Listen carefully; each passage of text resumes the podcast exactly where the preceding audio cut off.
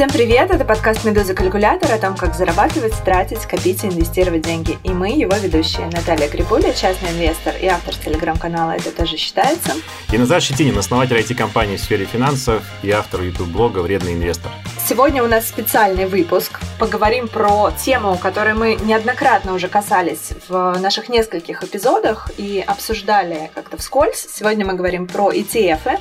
Мы что-то с Назаром подумали, решили странно, что вроде такая очевидная тема, но мы никогда к ней глубоко как-то не подходили. От себя лично скажу, что я очень люблю этот инструмент. У меня есть ETF, э, всего два, но это основные мои инвестиционные инструменты для пенсионного портфеля, э, те, которые удовлетворяют моим долгосрочным инвестиционным целям. Про Назара, насколько я знаю, нет у него ETF, сейчас он сам нет, расскажет да. нам. Да, действительно, у Назара нет ETF в портфеле, зато у Назара есть образование, воля, свободное время, желание и интерес разбираться в том, чтобы выбирать бумаги поштучно, конкретные какие-то, да, и для всех, у кого перечисленного нету, я сам рекомендую ETF, это абсолютно нормально, то есть это в мире инвестиций, конечно, абсолютно фрики, те люди, кто выбирает такой сложный путь э, пиратский, которым нужно разбираться самостоятельно, а ETF – это понятный уже инструмент, который пользуется невероятной популярностью, мы сегодня поговорим об этой популярности тоже, и как точка старта, наверное, самый незатратный по сумме как минимум времени, усилий и воли, которые вы должны вложить в инвестиции. Да, классно сказал. Э, недорогой инструмент с э, невысокими комиссиями, довольно гибкий, который вам позволяет придерживаться любой стратегии и который идеально подходит для долгосрочного пассивного инвестирования.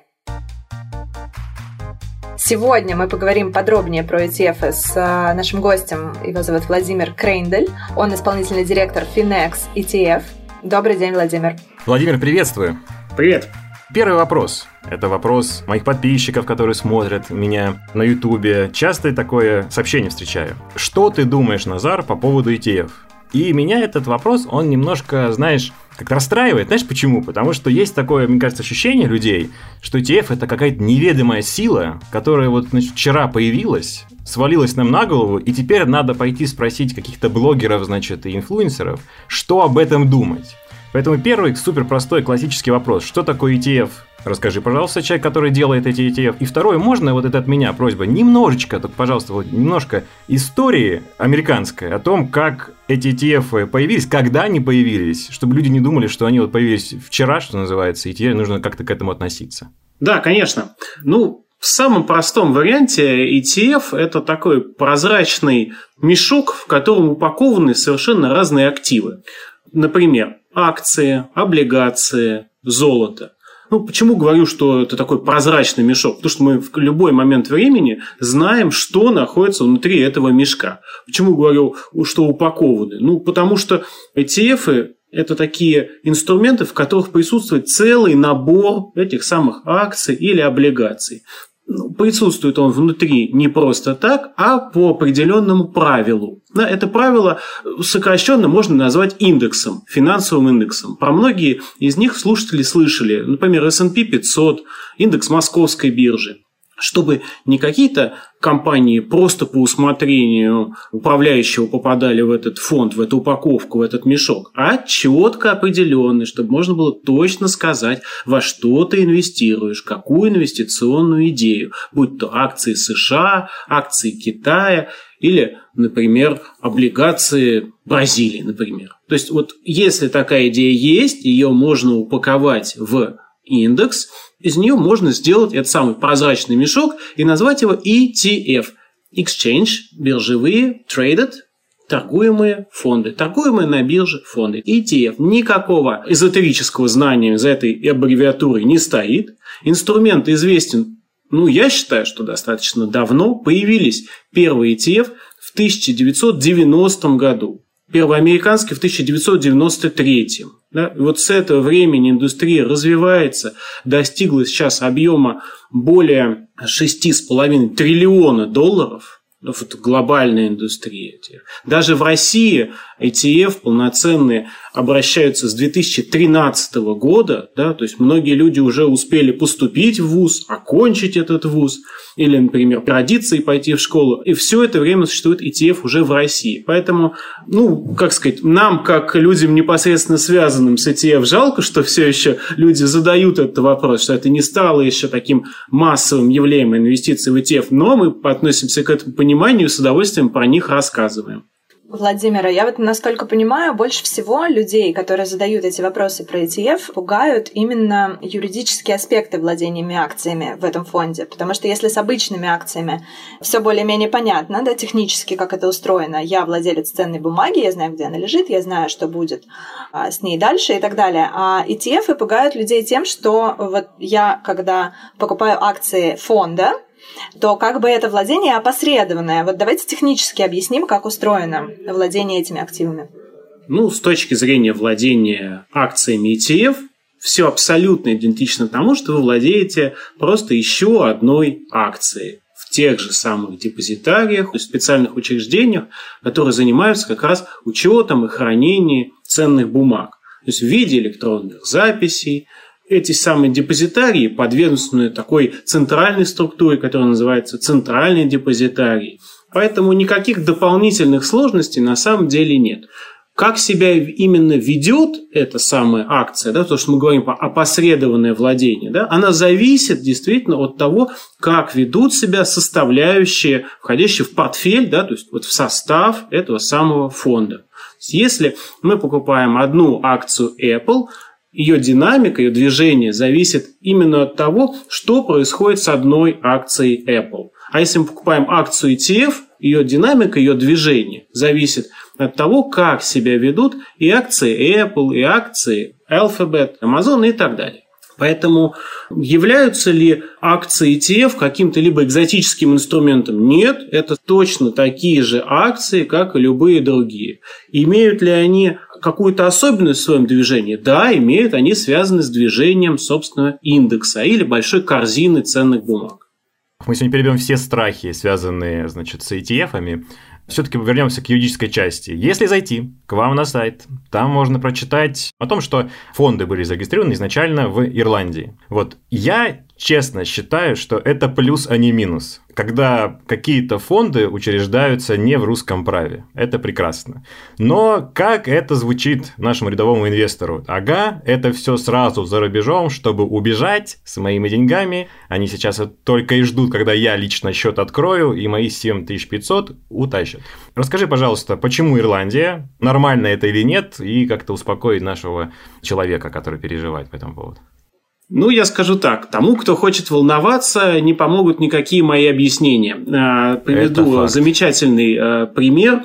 Когда люди задают вопросы, связанные с э, рисками вложения в зарубежные фонды, мы дошли один раз до такого вопроса, когда человек сказал, а, а что, если из-за глобального потепления Ирландию смоет волнами океана? Да? Mm. Ну и то есть даже до такой степени абсурдности. Что вы можете вопроса. как компания ответить на это? Что вы можете как интересно. компания противопоставить глобальному потеплению? Ну, если говорить серьезно, то Ирландия один из важнейших глобальных центров создания этих самых фондов. Это главный европейский хаб по созданию фондов. А не только ETF, но и так называемых традиционных взаимных фондов. То есть это признанная мировая юрисдикция, входящая во все возможные правильные организации, такие как ЕС, ФАТФ и так далее. То есть это ни в коем случае не офшор, не непонятная юрисдикция. Я желаю всем э, инвесторам, в том числе частным, институциональным, как раз расширять свой ну, скажем так, диапазон известных их вещей, да, и узнать больше по Ирландии, потому что действительно это э, очень хорошая история про то, как страна э, собралась и на самом деле, не на словах, а на деле построила мировой финансовый центр. Да, пусть он и расположен на острове, и там, где из России не так видно. Более серьезно говоря, все необходимые юридические вещи, которые характеризуют европейские фонды как, ну, в общем-то, номер один в мире, это а, более совершенная конструкция, чем даже американские взаимные фонды, многие это признают, и используют эти самые а, европейские фонды с такой непонятной, опять же, еще одной аббревиатурой, к сожалению, UCITS, UCITS. Вот эти фонды, они используются и в Азии, и в Латинской Америке, и по всей Европе, и вот, как вы видите, можно их довести до российского рынка. То есть это такая надежная структура, где прописаны все возможные ограничения на управляющую компанию, на хранение ценных бумаг, на то, что можно, что нельзя. Вот шаг вправо попытка к бегству или влево, а прыжок на месте провокации. Вот так написаны эти правила, что управляющему никак нельзя отклоняться от индекса, никак нельзя убежать с деньгами. Это просто технически невозможно, несмотря на любые сговоры и так далее. Введены специальные структуры защиты, такие как независимый совет директоров и так далее, и так далее.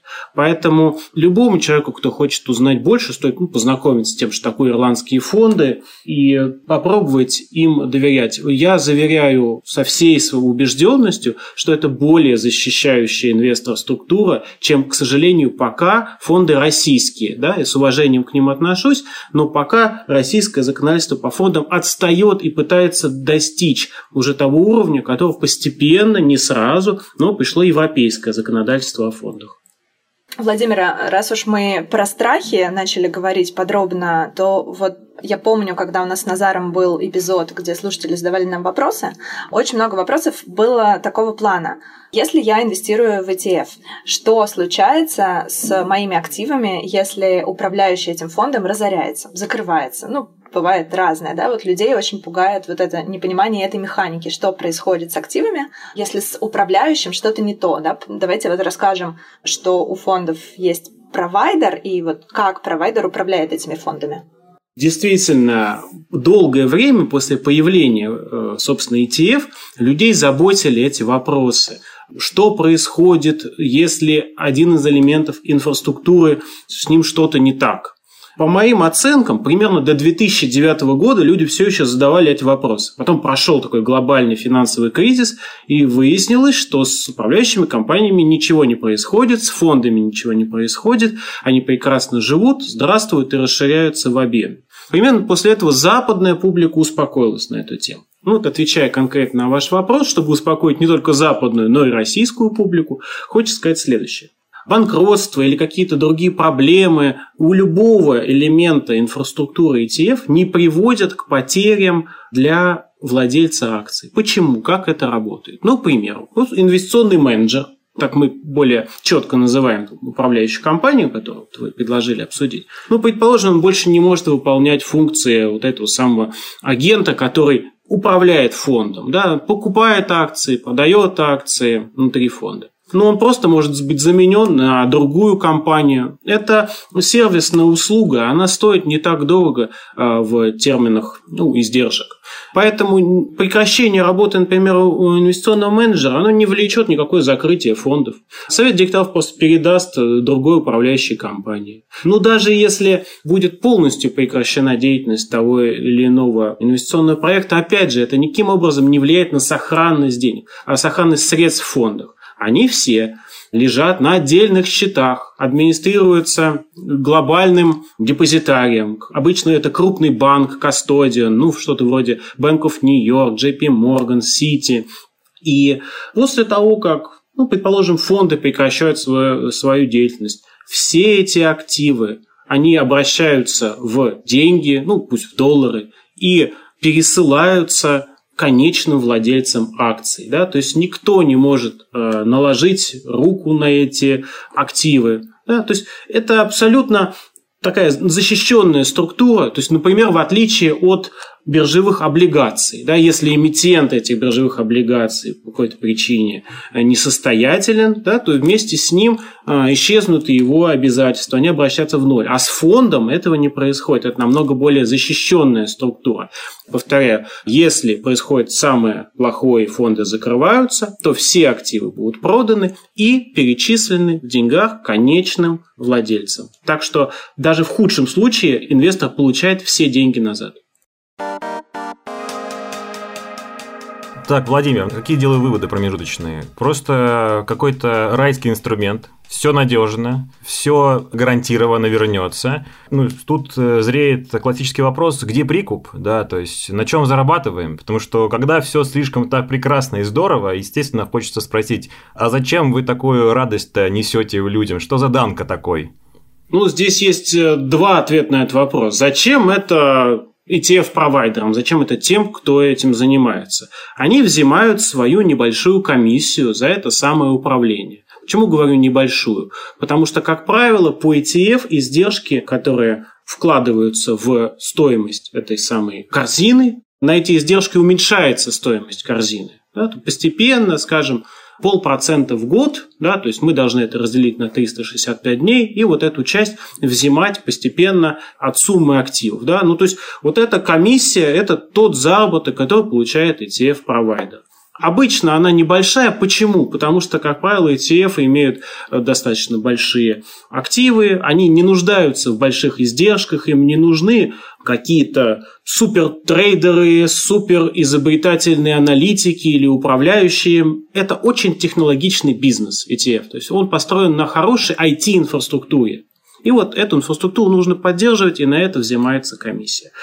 Почему же, если так все хорошо, да, вот где же, где же прикуп, да? Любой, кто инвестирует в ETF, он берет на себя существенный риск. Он берет на себя рыночный риск. То есть, если индекс пойдет вниз, то и ваши вложения в ETF пойдут вниз. Правда, это компенсируется тем, что если индекс пойдет вверх, то и ваши вложения пойдут вверх. Да? То есть вы берете на себя риск. И никто, если это индексный традиционный ETF, неактивный, никто не берет на себя обязательств того, что вот как-то будет ловить момент входа в ценные бумаги или выхода, пытаться предотвратить этот самый рыночный риск. Но это и хорошо. На самом деле это плюс, потому что мы за счет того, что мы не берем на себя эти обязательства, мы не совершаем ошибок. Мы не ловим дно, мы полностью даем возможность вложиться в тот или иной класс активов, будь то американские акции или российские облигации.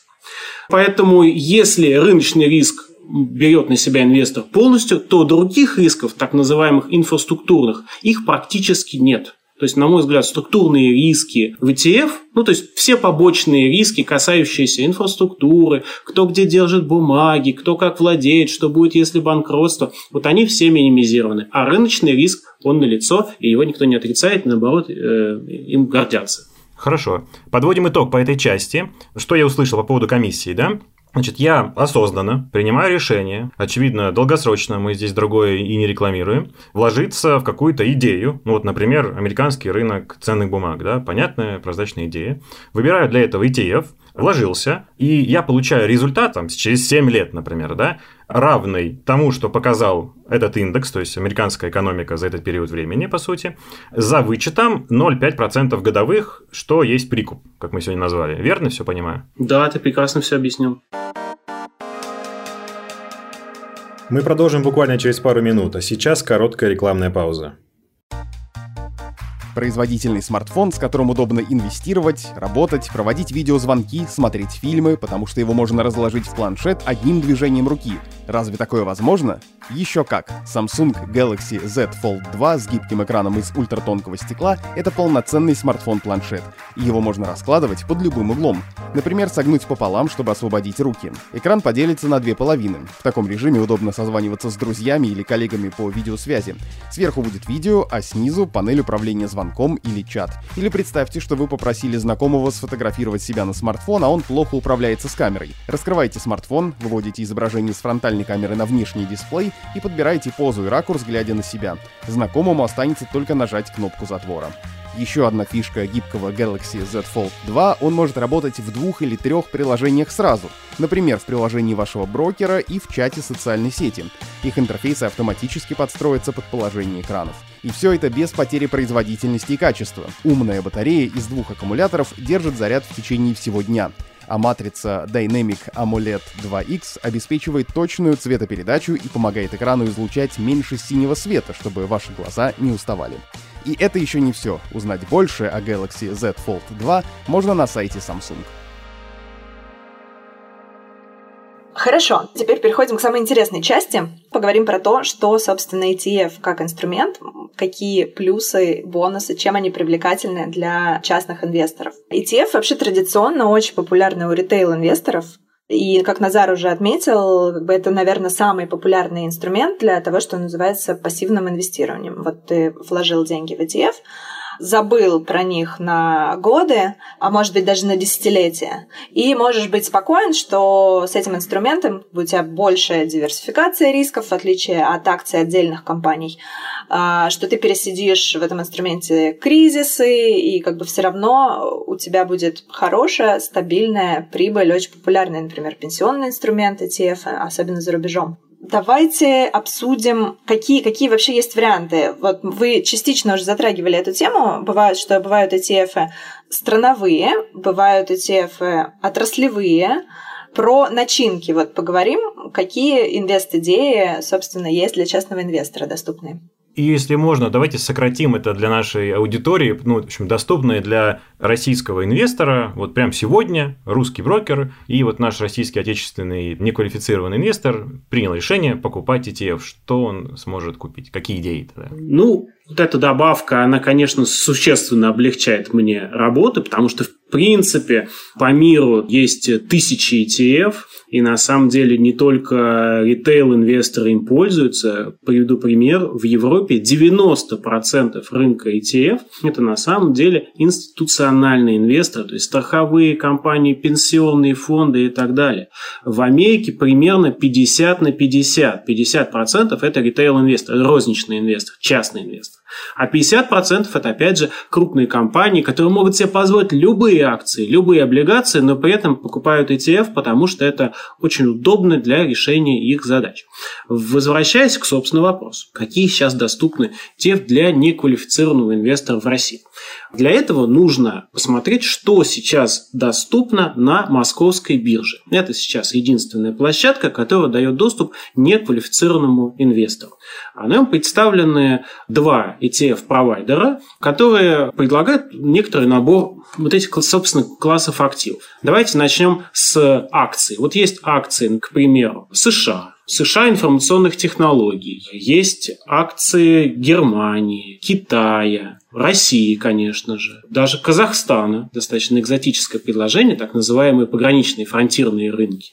Есть глобальные рынки акций. Не так давно они были запущены. Это достаточно инновационные такие фонды, в которых сразу много классов акций, то есть много стран вместе присутствуют, внутри могут меняться веса, по определенной э, формуле, по определенной модели. Но, тем не менее, для начинающего инвестора это на самом деле очень удобно. Как э, вы привели пример, вот как раз вложиться и можно забыть, даже не перебалансировать. Все происходит внутри фонда, не платишь налогов при продаже ценных бумаг и так далее. Есть другие классы активов, э, уже уходим от акций, есть облигации, да, то есть, например, еврооблигации корпораций, банков российских есть золото, есть фонды так называемого денежного рынка. Это малоизвестный у нас, на самом деле, гигантский класс активов за рубежом. Очень удобно, если вам нужно непонятный период времени подержать практически без риска какую-то сумму денег в рублях или в долларах. Да? Если вы не знаете, когда вам понадобятся деньги, вы можете вложить средства в такой актив, который, да, не быстро, но постепенно будет расти. И если вам будет нужно, продали, вывели эти деньги и используете. Это очень удобный инструмент для любого инвестора, будь то частный инвестор, трейдер или просто человек, который ожидает того, когда ему нужно будет заплатить за машину, которая придет в торговый центр. Поэтому, в принципе, на самом деле, несмотря на то, что да, у нас не 7 тысяч бумаг на российском рынке, но мы можем с помощью этих активов формировать продвинутые, продуманные портфели, которые позволят достигать главного, достигать финансовых целей частного инвестора. То есть, например, накопить на безбедную старость или на образование детей, или если цель намного более близка по времени, да, ну, предположим, разместить деньги под процент, но с минимальным риском на фондовом рынке, или разместить деньги с маленьким риском на два года, после чего деньги могут понадобиться. Все эти цели могут быть решены без требований квалификации, без выхода на зарубежные рынки и ухода к иностранным брокерам, где есть свои, безусловно, риски. Поэтому, на самом деле, надо сказать большое спасибо Московской бирже, которая этот рынок э, развивает. Здесь уже есть не один, а два ETF-провайдера. Думаю, что будет еще. Конечно, появляются и конкурирующие продукты. Так что рынок развивается. Сейчас все больше пользуется популярностью у инвесторов, на самом деле вы это отметили, но я скажу, что работа у нас еще не початый край. По оценкам ассоциации отраслевой, сейчас в ETF вложено, вы не поверите, 1% бумаг инвесторов. 1%. Намного больше вложено в структурные продукты, в банковские облигации, в отдельные акции, в отдельные облигации, в том числе государственные. А в ETF, казалось бы, вот мы с вами обсудили, может быть, даже на какую-то секунду вы готовы согласиться, что это хороший инструмент, надежный инструмент. Вот пока всего 1%. Поэтому мы себе ставим цель, чтобы этот процент существенно увеличился. Да, работы действительно много еще.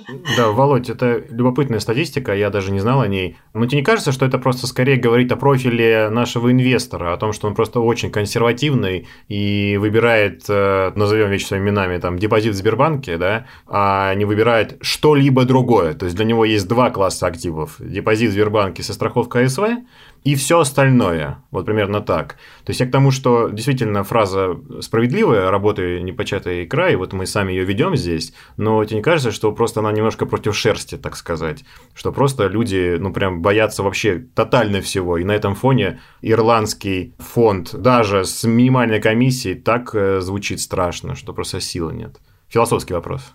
Философский вопрос. Ну, я думаю, что сейчас, э, благодаря усилиям многих э, брокеров, биржи, создателей подкастов и так далее, многие люди пришли на фондовый рынок. И там они осматриваются. Да, сначала они покупают то, что им предлагают в банке на замену депозитам. А потом они покупают что-то, что им посоветовал инфлюенсер из Инстаграма. А потом они начинают думать головой, считать свои издержки, узнавать дополнительную информацию и, на мой взгляд, по моему опыту, зачастую приходят к ETF. Почему? Потому что это удобно, не требует дополнительного времени, несет минимальные издержки, позволяет решать свои задачи с любой суммы денег на самом деле. Да? Некоторые фонды, они стоят там, меньше 5 рублей. То есть это очень дробный инструмент, и тебе не нужно иметь 200 с чем-то тысяч, чтобы купить акцию Амазона на рынке. Да? И тебе не нужно уделять часы своего времени драгоценного, чтобы копаться в отчетности отдельных российских или нероссийских эмитентов. Это работа не для всех, это работа для тех, кто готов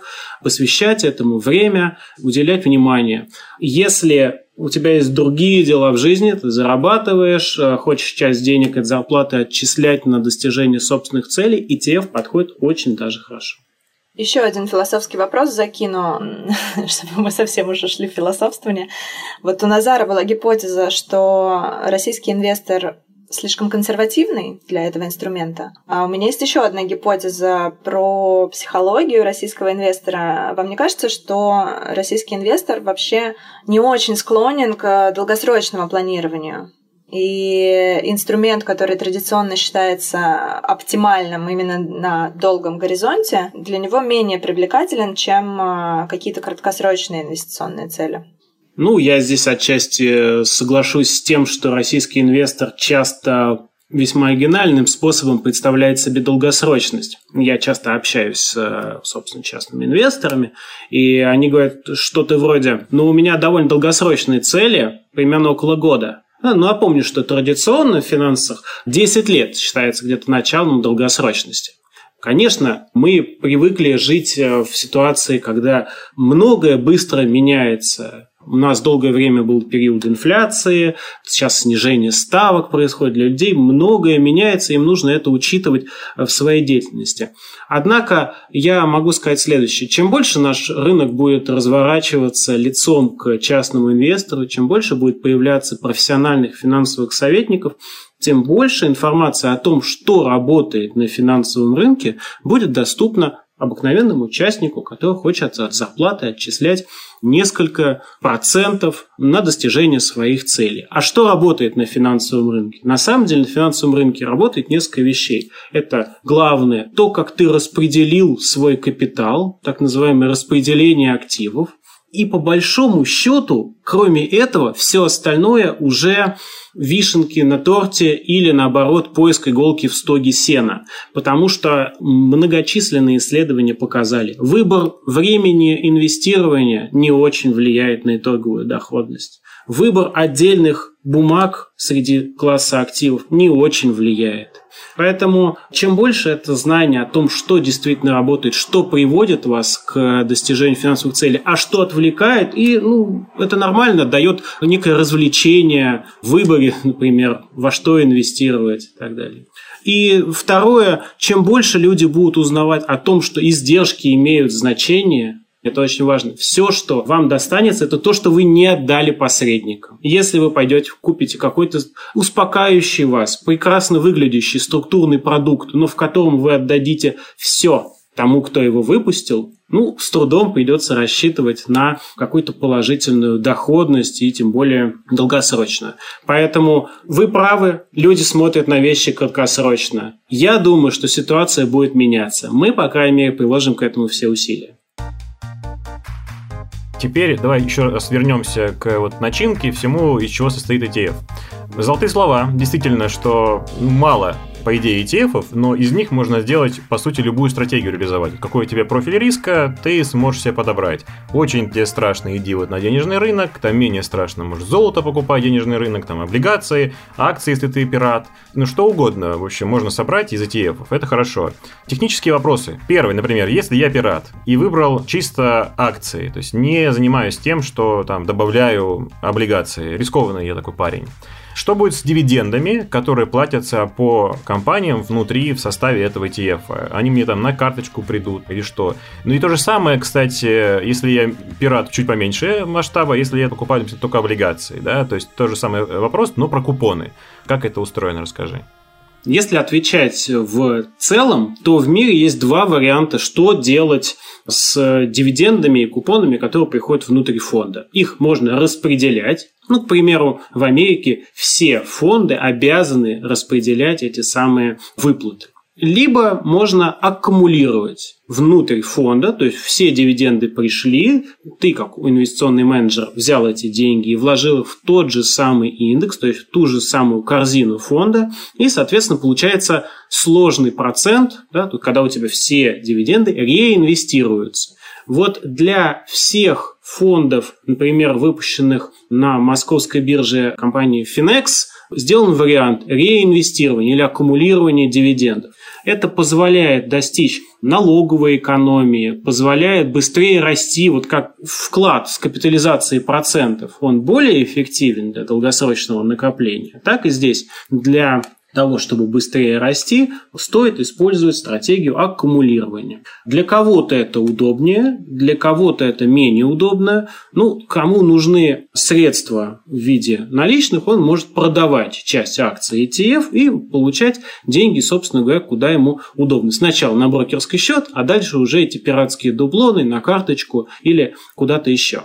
О чем могу сказать? Что если уже мы рассматриваем ситуацию такого пирата, который, например, находится в возрасте активного формирования капитала, он молод, э, почему бы не инвестировать действительно огромный процент э, своего капитала, наращиваемого в акции? Это пока не рекомендуют практически все, кто занимается вот этим самым планированием такого жизненного цикла. Если ты хочешь увеличивать свой капитал, то вряд ли тебе нужно изымать капитал уже на этой стадии получать дивиденды и с ними что-то делать, тратить их на текущую жизнь. Это, наверное, для следующей стадии, когда ты накопил капитал и уже можешь жить на проценты. Поэтому я бы не уделял внимания э, вот такому именно выплате дивидендов. Во многих случаях, по моему опыту общения с реальными частными инвесторами, они жалуются как раз на то, что да, дивиденды пришли, но болтаются на счете без дела. Не знаю, куда их пока инвестировать вот как раз автоматизация вложений, реинвестирования дивидендов, это можно назвать еще одним плюсом ETF. А что происходит с налогами? Да, и про дивиденды тоже. То есть не возникает двойного какого-то налогообложения из-за того, что они приходят очищенными, потом продавать надо. Каждый раз, когда мы говорим про какой-то конкретный рынок, мы говорим про конкретное налогообложение. Оно регулируется в том числе соглашением об избежании двойного налогообложения между Ирландией и Россией. Ну, приведу пример выплат по такому фонду еврооблигаций. Вот есть э, у нас в линейке. Предположим, вы собираетесь им владеть более трех лет. Вы не платите налогов на купоны, потому что ирландский фонд имеет нулевую ставку налогообложения. Значит, на все полученные купоны приращивается тело фонда, да, то есть вот основная сумма. В дальнейшем вы продаете эти акции, продержав их более трех лет, и попадаете под так называемую льготу на долгосрочное вложение. Итого ваш НДФЛ нулевой. Да? То же самое можно сделать, если вы используете индивидуальный инвестиционный счет второго типа. Также нулевой НДФЛ. А если меньше трех лет, то все-таки попадаю на налогообложение двойное? Если меньше трех лет и не использовать НДФЛ, то на прирост капитала вам, конечно, придется заплатить с учетом курсовой разницы. Но как раз вот эти налоговые льготы, которые предложила Российская Федерация, это очень большое подспорье долгосрочному разумному инвестору, который угу, позволяет согласен. 3 миллиона в расчете на 3 года, это минимальный вычет, вывести из-под налогообложения. Для многих инвесторов это даже лучше, чем индивидуальный инвестиционный счет, который получил такую хорошую прессу. Я думаю, что это даже какой-то прям реально стимул, что ли, дополнительный к тому, чтобы долго держать, да, чтобы избежать э, налоговых выплат? Ну, налогов никто не любит, поэтому mm-hmm. когда есть возможность их не платить, разумный способ. И как раз это удобнее, чем держать отдельные ценные бумаги. Если ты их держишь и по ним выплачиваются купоны, ты попадаешь на налогообложение и не можешь использовать такой налоговый щит в полной мере. Про дивиденды у зарубежных эмитентов мы не уточнили. Давайте про это расскажем. Если у нас в ETF начинка — это акции зарубежных компаний, и они выплачивают дивиденды несколько раз в год, что происходит в этом случае? В этом происходит в случае следующее, что фонд использует определенный режим налогообложения, который характерен для этой юрисдикции, а именно Ирландии, по отношению к этому классу активов. Ну, например, к акциям США. Вот по акциям США для ирландского фонда налогообложение дивидендов, так называемый withholding tax, он 15% против 30%, если мы идем напрямую без каких-либо других льгот. Поэтому 15% это в два раза уменьшенный налог, хороший результат для того, чтобы его можно было использовать. Ну, конечно, все подписывают форму там определенную W8, чтобы платить меньше, но все равно я думаю, что это очень щадящий налог, действительно. Даже в этом случае э, налогообложение практически идентично, угу. и при этом вы не находитесь в состоянии подписания формы, отказа от подписания формы и так далее.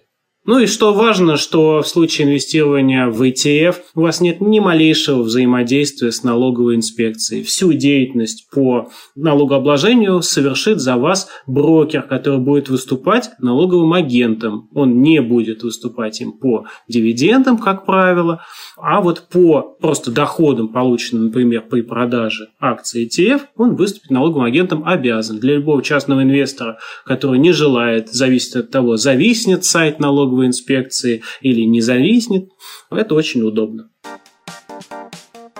Появляются, как мне кажется, конкуренты, не знаю, уместно это здесь сказать или нет, для ETF, это BPIF для частных инвесторов, но от банков я только могу догадываться, что, видимо, им сложно нашим отечественным банкам оформить правильно там через Ирландию. Они оформляют так, как они умеют, но позиционируется это прям как реально вот... Это тоже ETF. Я даже в каком-то банке общался там с операционистами, сказали, ну, это, в принципе, то же самое все. Вот насколько это то же самое, потому что даже большие, крупные, там, топ-3 банки нашей страны выпускают такие фонды.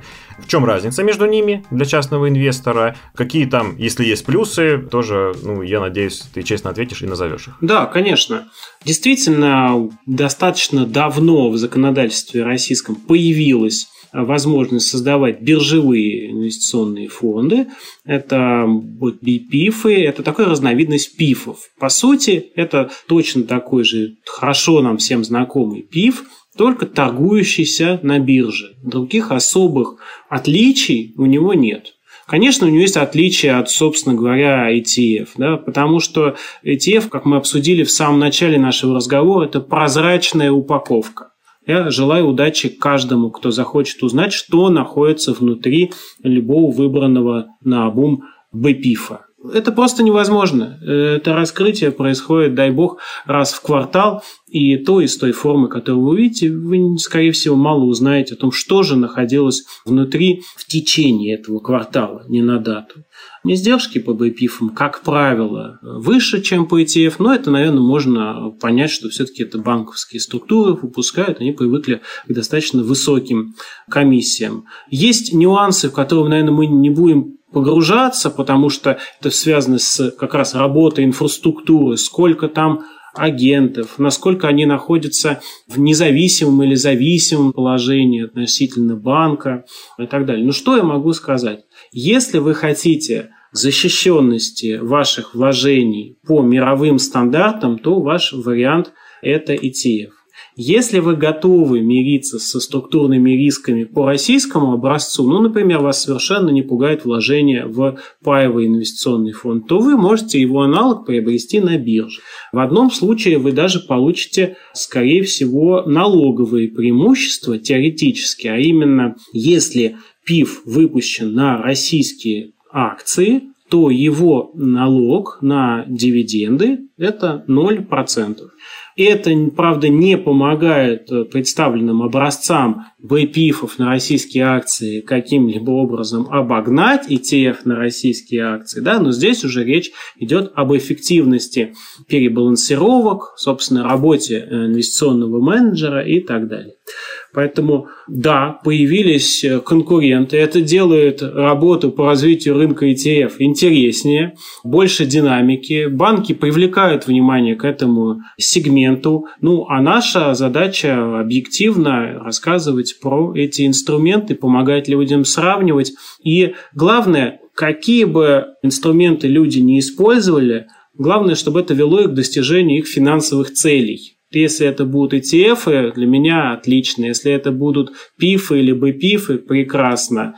Если это будут отдельные акции, тоже замечательно. У каждого из этих инструментов есть свои плюсы и минусы. И я желаю всем, чтобы они именно доводили, достигали своих финансовых целей, а не упирались в то, чтобы без конца выбирать ту или иную инвестиционную структуру.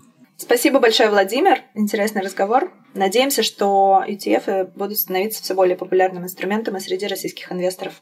Спасибо тебе большое, да. Спасибо вам огромное за разговор. Очень приятно побывать у вас в гостях.